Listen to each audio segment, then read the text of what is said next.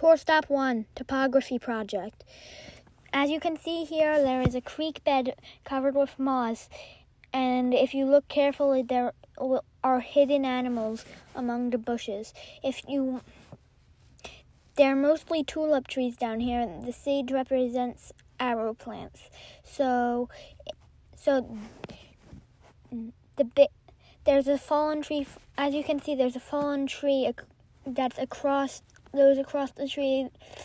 As you can, the the if you might if you look closely, there you'll see some you'll see some little brown ugly dots peeking above the water. They those are eels, and apparently they migrate around here. So most of these are animals that are like that are native or used to be native to the area.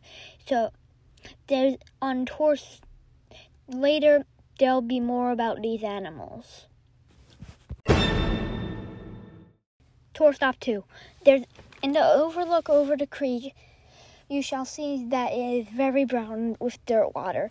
this is because people are dumping their tr- junk inside the creek.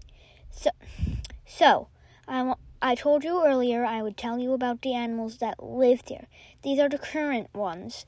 Top five countdown. Number one, the great blue heron. Number two, the Carolina chickadee. Number three, the blue jay. Number f- two, the the robin, and number one, the great horned owl. So, what you can do to protect these animals you can stop this you can write make signs to stop the stream from the people from putting stuff in the stream, and that will help the animals. Also, you may put you can put anti anti uh, anti hunting si- poaching signs on street posts, and not and make sure to recycle as much as you can. This concludes tour stop two. Top tour stop free. There are fa- there are many animals that live in the water, so I cannot give you a countdown on this. But these are but there are many but there are prehistoric animals. As we walk down the hill, you will see a vine. We used to swing on that when we were younger. however, do not do not by any means do this now again. As you can see, these plants, these weird plants, are invasive species called the are growing all over. They're an invasive species called the Japanese knotweed, and they're everywhere. You are will you are allowed to destroy the knotweed. So, the main variety of trees around here is the tulip. And if you walk down the path a little, you you will you may come to a little go down to the lake. There if you will see a quantity of weird plants growing on the other side of the shore. And you are you might be thinking if you're a real science nerd, then that that there will that, that there should be violets there. But you may also know that this plant called lesser celandine has taken over and we don't want that. So we pull it as weeds, we do whatever we want with it, but we try to step on as much of it as we can. So that is why violets are a rarity around here. So, yeah. And the countdown So number five. Oh, this is animals pre-colonization. So number five, the black bear.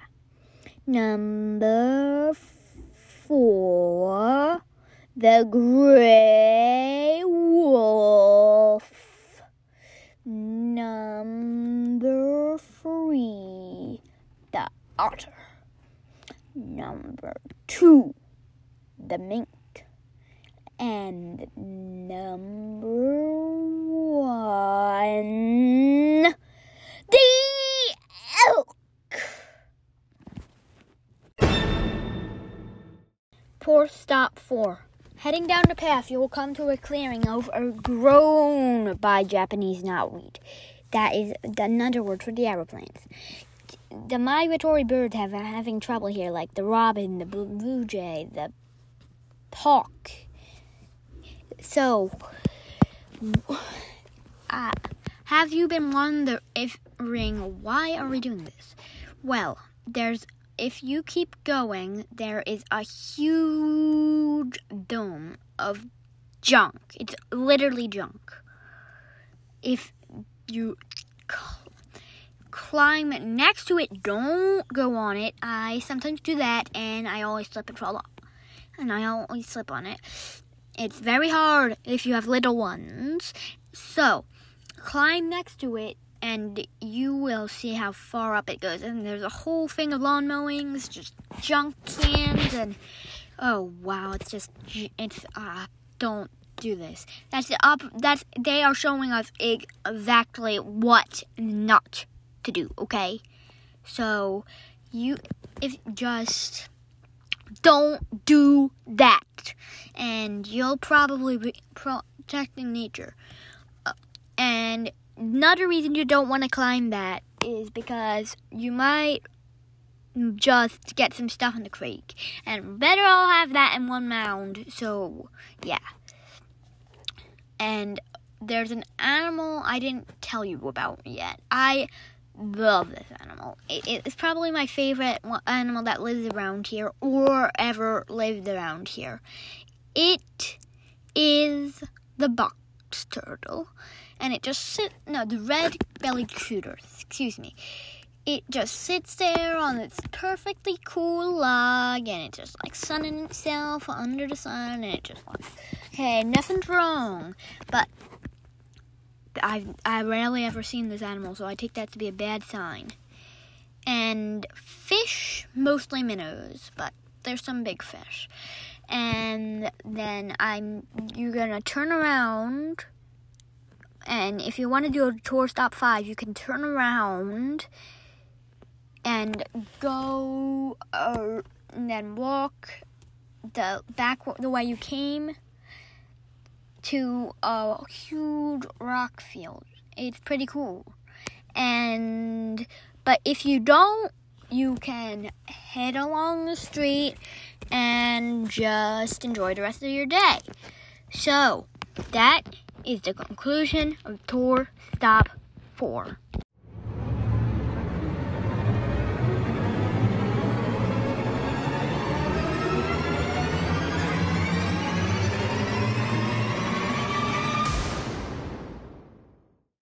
Tour stop 5. When you get to the rocks, you will wonder why they get there. I don't entirely know that question.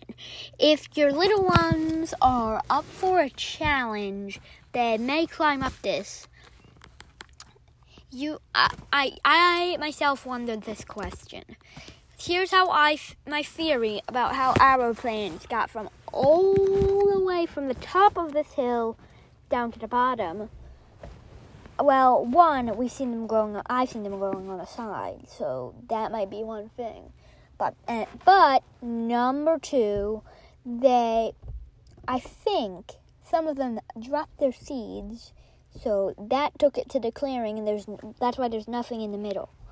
So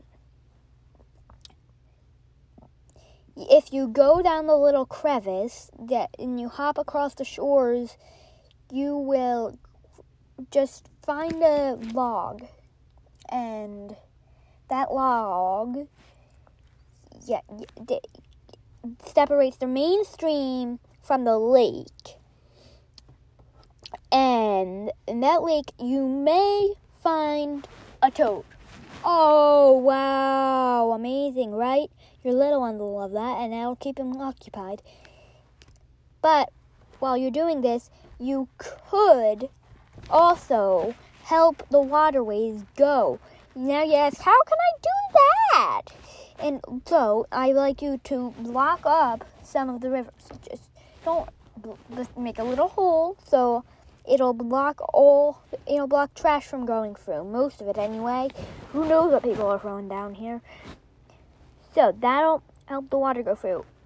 And if it goes above that, you might want to stack it up. Okay? So then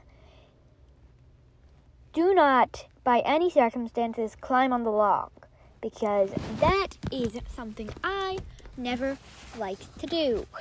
And if you climb on the log, you might get a splashing in the muck.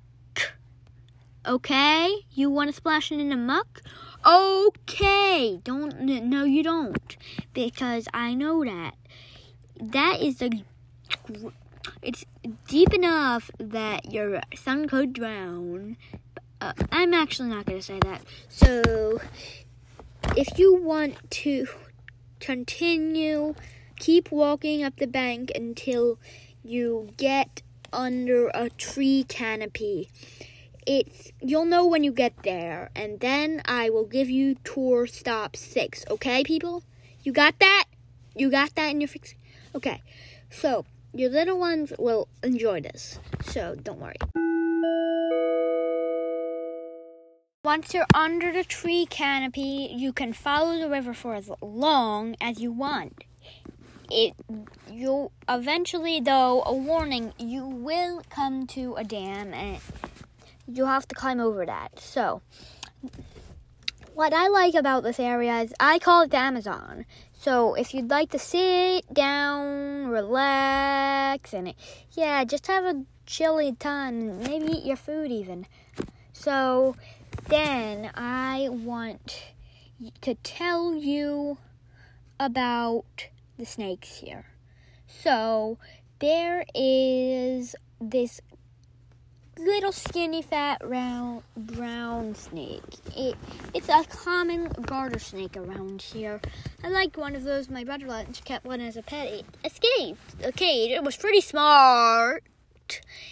And then they have I have this weird snake I just saw about two days ago free and so I don't know what it's called. Don't ask me that question. Okay, so that is how those are the snakes around here.